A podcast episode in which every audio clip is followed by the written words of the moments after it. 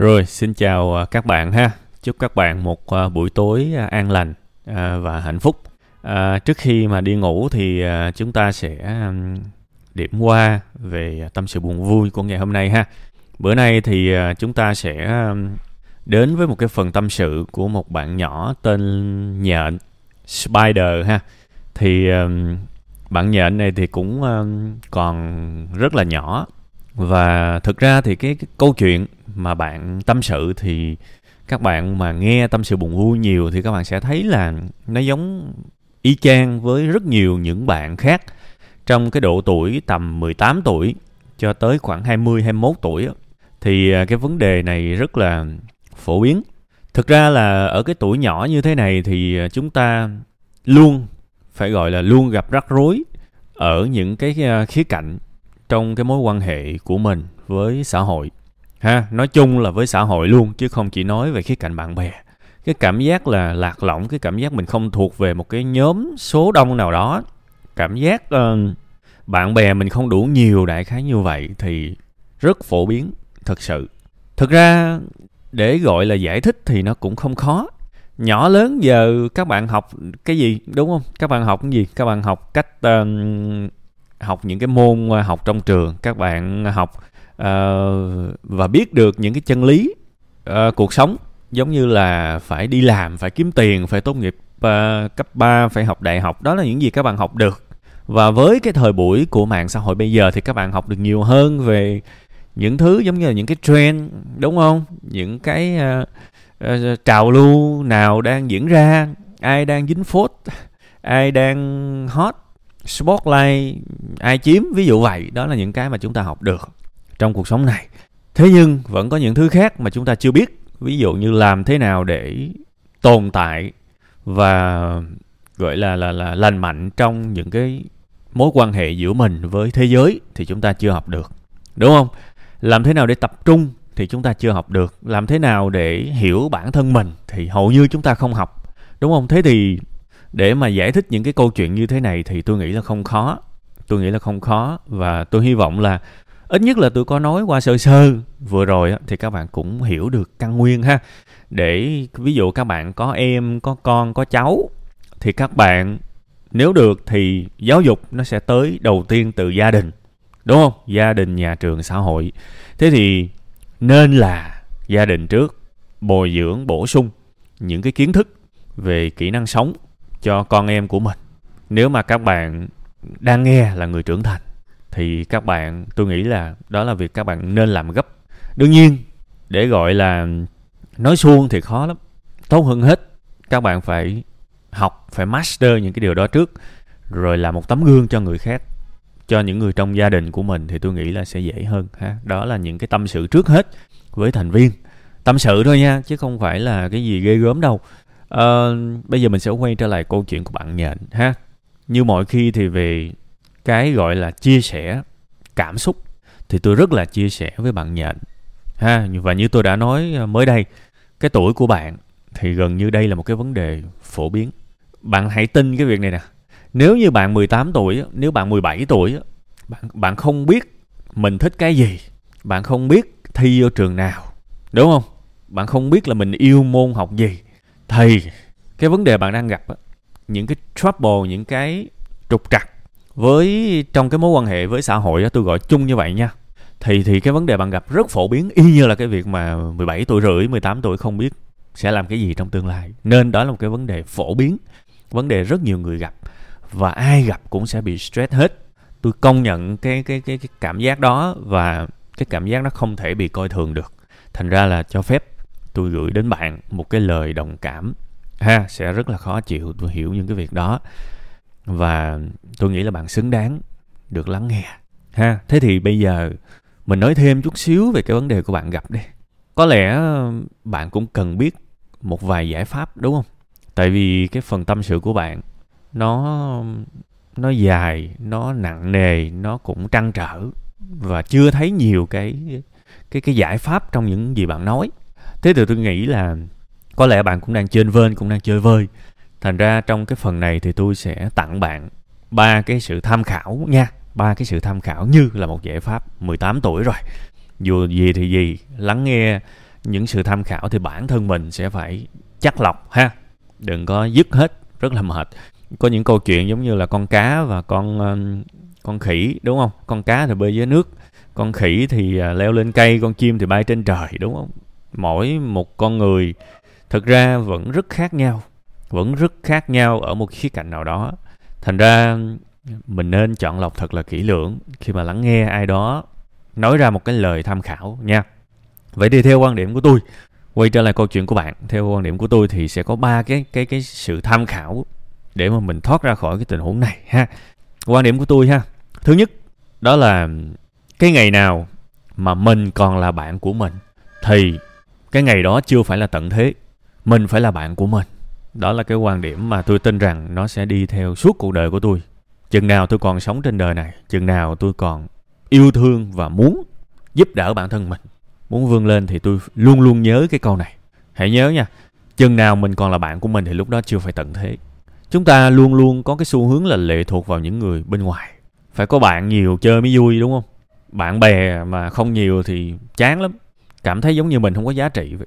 Và đâm ra từ thế nó sinh ra cái sự tự ti, cảm giác giống như mình nhạt nhẽo, ABC đủ thứ. Lúc nào mình cũng cần một cái sự hiện diện của xã hội ha. Có rất nhiều lý do để giải thích cái việc đó, nhưng có một cái lý do lớn, lý do rất quan trọng, đó là mình không muốn chơi với mình. Thành ra mình rất là thèm để chơi với người khác.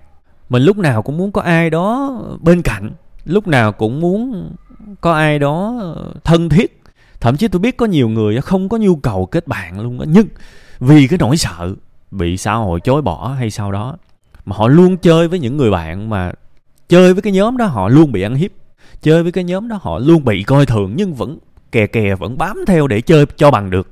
Hoặc có những cái người mà tôi thấy rõ ràng là cũng không hợp lắm với người bạn đó, nhưng cái người bạn đó rủ đi cà phê, rủ đi trà sữa, dẫn đi và không biết đi để làm cái gì nữa. Chỉ đi vì cảm thấy là mình không muốn cô đơn, mình không muốn một mình, và hãy có người là mình đi. Đó là một trong những dấu hiệu mà mình chối bỏ mình. Mình quá chán bản thân mình khi mình ở với mình, nên mình luôn cần có ai đó lấp vào. Thì đó là một cái hành vi nguy hiểm với bản thân tôi nha, tôi thấy. Đó là một hành vi nguy hiểm. Vì đến một lúc nào đó, tất cả sự hạnh phúc của mình là do người khác quyết định hết. Và mình không chịu nổi cái cảm giác chỉ mình với mình. Rất là kinh khủng. Thì lúc đó thực ra nó mới là tận thế. Nó mới là tận thế. Khi mình chối bỏ mình, cái ngày mà bạn chối bỏ bản thân mình, bạn không muốn chơi với mình, thì cho dù bạn có bao nhiêu người bạn đi chăng nữa, đó vẫn là một bi kịch. Vì cuối cùng hết, tiếng Anh đó, nó có một cái câu thành ngữ là friends come and go. Có nghĩa là bạn bè đến rồi họ sẽ đi thôi. Chỉ có bạn là ở lại với bạn thôi. Tất cả những cái vòng tròn mối quan hệ luôn có hạn sử dụng, tôi nói thật. Kể cả đặc biệt là bạn bè. Khi mà bạn tốt nghiệp cấp 3 đó, chừng khoảng được 10 năm thôi, bạn sẽ thấy là bạn chẳng còn giữ mối liên hệ với bạn cấp 3 bao nhiêu cả. Có thể là bạn sẽ có một cái nhóm rất thân và chơi với nhau vài nhiều năm, vài người thôi. Còn lại, ví dụ một lớp 40 người thì bạn đã mất liên lạc với 40, với 35 người là chuyện bình thường. Rồi lên đại học, tốt nghiệp chừng 10 năm thôi thì hầu như rất là hiếm trường hợp còn giữ liên lạc ở mức độ thân thiết. Friends come and go. Bạn bè đến, bạn bè sẽ đi. Chỉ có mình ở lại với mình. Vậy nên mình phải tập chơi với bản thân mình. Đi làm cũng vậy. Đi làm công ty A, bạn nghỉ công ty A rồi thì để bảo là bạn sẽ thân thiết với những người đồng nghiệp cũ của bạn ở công ty A thì khó vô cùng. Đây là những cái tôi chứng kiến. Có thể bạn 18 tuổi, những thứ mà tôi nói bạn chưa trải nghiệm trong cuộc sống này. Có thể bạn cần 5 năm, 10 năm, thậm chí là 20 năm nữa để hiểu những câu chuyện này. Bạn còn quá trẻ thì ở đây tôi chỉ muốn nói ra một sự tham khảo để bạn nhìn thấy được cuộc đời sẽ diễn ra như thế nào trong 5 năm, 10 năm, 20 năm tiếp của cuộc sống của bạn. Ít nhất là với những người đã trải qua và đã thấy trước và cho bạn một cái sự tham khảo trước khi bạn thực sự sống tới cái điểm đó ha. Thế thì hãy chơi với mình, hãy yêu thương bản thân mình, hãy làm những thứ quan tâm tới bản thân mình nhiều hơn, bắt đầu từ những cái hành động nhỏ trong từng giây phút mình sống. Hỏi mình một câu hỏi, cái việc này mình có đang yêu thương bản thân mình hay không? Ví dụ tối đi ngủ, bắt đầu từ những việc rất nhỏ như vậy. Tối đi ngủ, mấy giờ? Tại sao phải thức tới 12 giờ, tại sao không đi ngủ vào lúc 10 giờ ví dụ vậy. Thì cái người thương mình là cái người đi ngủ vào lúc 10 giờ, còn cái người mà không thương mình nó sẽ đi ngủ vào lúc 12 giờ. Bắt đầu từ những việc nhỏ như vậy. Và có những lúc một mình thì sao? Phải suy niệm chứ. Mình đang gặp vấn đề gì? Viết ra trên giấy. Tôi đã chỉ những cái việc này rất nhiều rồi. Đó là cách bạn thương bản thân mình. Đó là cách mà bạn ở lại với vấn đề của mình, giúp bản thân mình vượt qua những vấn đề, vượt qua những thử thách. Ví dụ bạn buồn vì điều gì, viết cái điều đó ra trên giấy. Viết hết những cái điều đó ra trên giấy. Sau đó, chính bản thân bạn nhìn vô cái tờ giấy đó và tự nghĩ ra những cách giải quyết cho những vấn đề được ghi ra trên đó. Cái này tôi chỉ rồi. Đây có thể tạm gọi là suy niệm. Mình phải ở lại với mình, phải yêu thương với mình và phải giúp mình giải quyết những vấn đề. Thì chừng nào bạn còn làm được cái việc đó thì chừng đó cuộc đời này vẫn đẹp, không có gì xấu xa cả.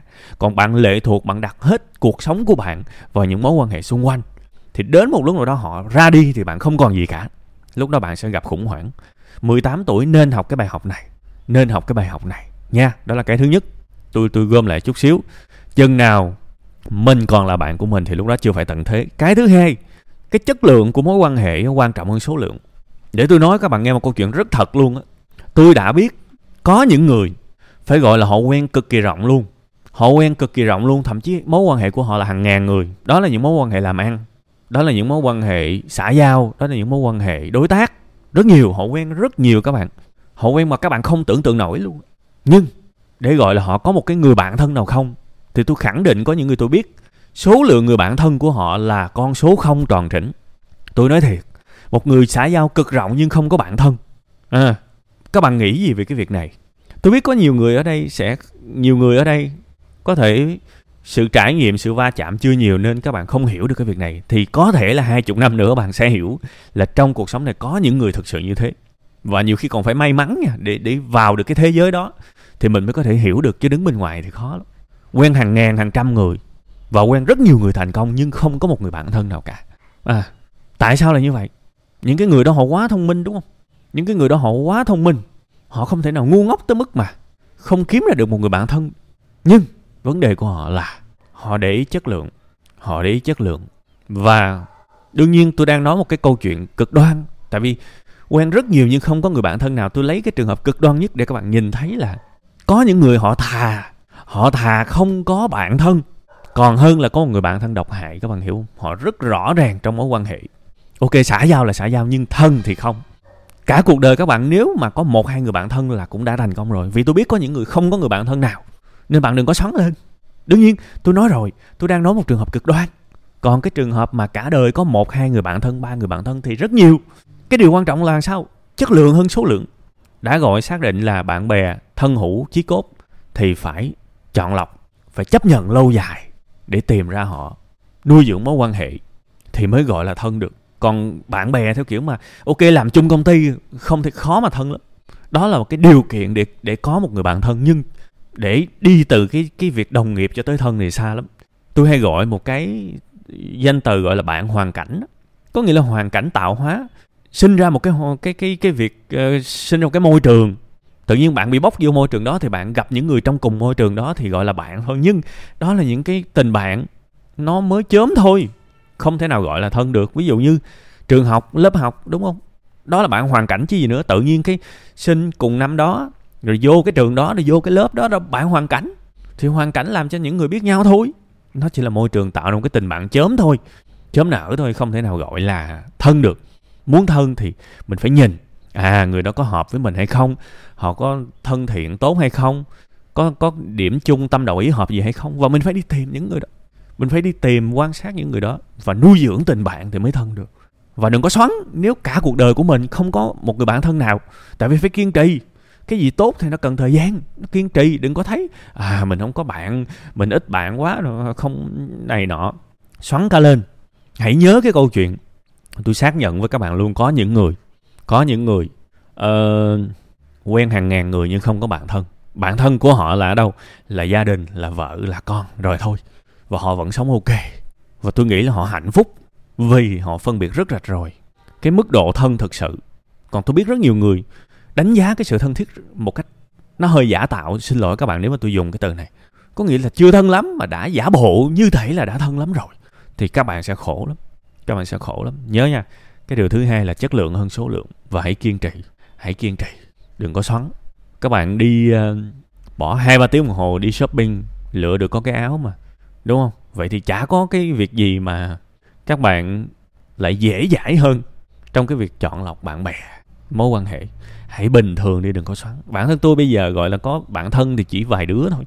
Bạn thân có vài đứa thôi các bạn. Không có nhiều. Và tôi cũng hạnh phúc với cái việc có ít bạn thân. Làm sao chúng ta có thể có 10 hay là 20 người bạn thân được? Sao nổi các bạn? Thời gian đâu mà dành cho họ. Thời gian đâu mà quan tâm nổi. Tôi nghĩ 1 người cũng tốt, 2 người cũng tốt, 3 người cũng tốt. Thậm chí là 0 người cũng chả sao, vì nếu mình tiếp tục tìm kiếm thì tương lai có thể có. Vậy thôi. Ha, đó là câu chuyện thứ hai. Còn câu chuyện thứ ba là câu chuyện đất lành chim đậu. Có một cái câu nói rất là hay là nếu bạn muốn có bạn tốt thì bạn phải là người bạn tốt trước. Đúng không? Câu này quá hay chứ gì nữa. Rất nhiều người, xin lỗi chứ, sống ở cuộc đời này theo cái chế độ nó hơi khôn lỗi các bạn. Mà nói theo kiểu là dân gian đó, là sống theo kiểu mà kiểu trên. Bản thân mình phải nhìn bản thân mình trước.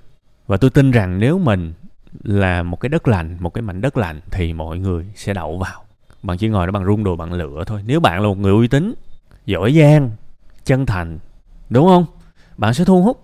Và những cái đó là những cái mình qua tới cái việc kỹ năng rồi. Mình phải rèn luyện, phải đào luyện bản thân mình để biến mình trở thành một người đất lành chim đậu. Đúng không? Các bạn thấy có rất nhiều người cực kỳ mà thu hút. Và ai cũng muốn chơi với họ hết. Các bạn nhìn mà xem. Cuộc sống này nó phân tán như vậy đó. Có những người không ai thèm chơi tại vì cái mảnh đất đó không ai muốn đậu.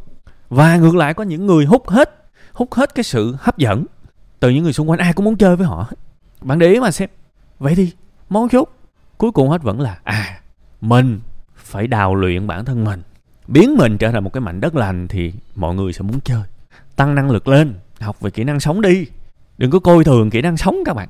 Mấy cái chuyện này á, nếu các bạn có kỹ năng sống các bạn sẽ không nghĩ nó là vấn đề đâu. Bây giờ các bạn còn nghĩ nó là vấn đề thì có nghĩa là các bạn đang thiếu trầm trọng kiến thức về kỹ năng sống, thì các bạn phải bổ sung chứ. Các bạn quá dễ buồn, quá dễ bị xúc động, quá dễ thất vọng thì đó là dấu hiệu của cái việc thiếu kỹ năng sống. Học đi. Trời ơi, bây giờ YouTube quá trời luôn các bạn. Tôi không có cái sự phàn nàn nào về cái việc mà tự học thời điểm hiện tại hết. Quá thuận lợi. Ra nhà sách là cả một kho tàng tri thức. Lên YouTube gõ vài từ khóa kỹ năng sống làm sao hết buồn, đúng không? Làm sao hạnh phúc đầy ra. Coi hết đi. Tại sao nó không coi? Đúng không? Thậm chí là những câu chuyện này tâm sự buồn vui tôi nhai đi nhai lại hàng ngày hàng tuần. Nghe phát là biết ngay. Đâu có gì mà xa lạ đâu. Nha. Nên biến bản thân mình trở thành đất lành đi thì chim người ta sẽ đậu. Thiệt, nguyên lý là như vậy. Đó là một trong những cái quy luật cuộc sống mà tôi tâm đắc nhất luôn á. Đất lành chim đậu. Còn đất không lành thì chả ai muốn đậu đâu. Bản thân bạn cũng vậy thôi, đúng không? Bản thân bạn cũng vậy. Có những người bạn đâu muốn tới gần đâu. Và ngược lại có những người bạn rất là thích. Chắc chắn là họ có sự thu hút nào đó bạn mới thích, đúng không? Đó là cách mà mình hiểu cái công thức vận hành của cuộc sống này. Vậy thì 3 cái lời tham khảo cho bạn.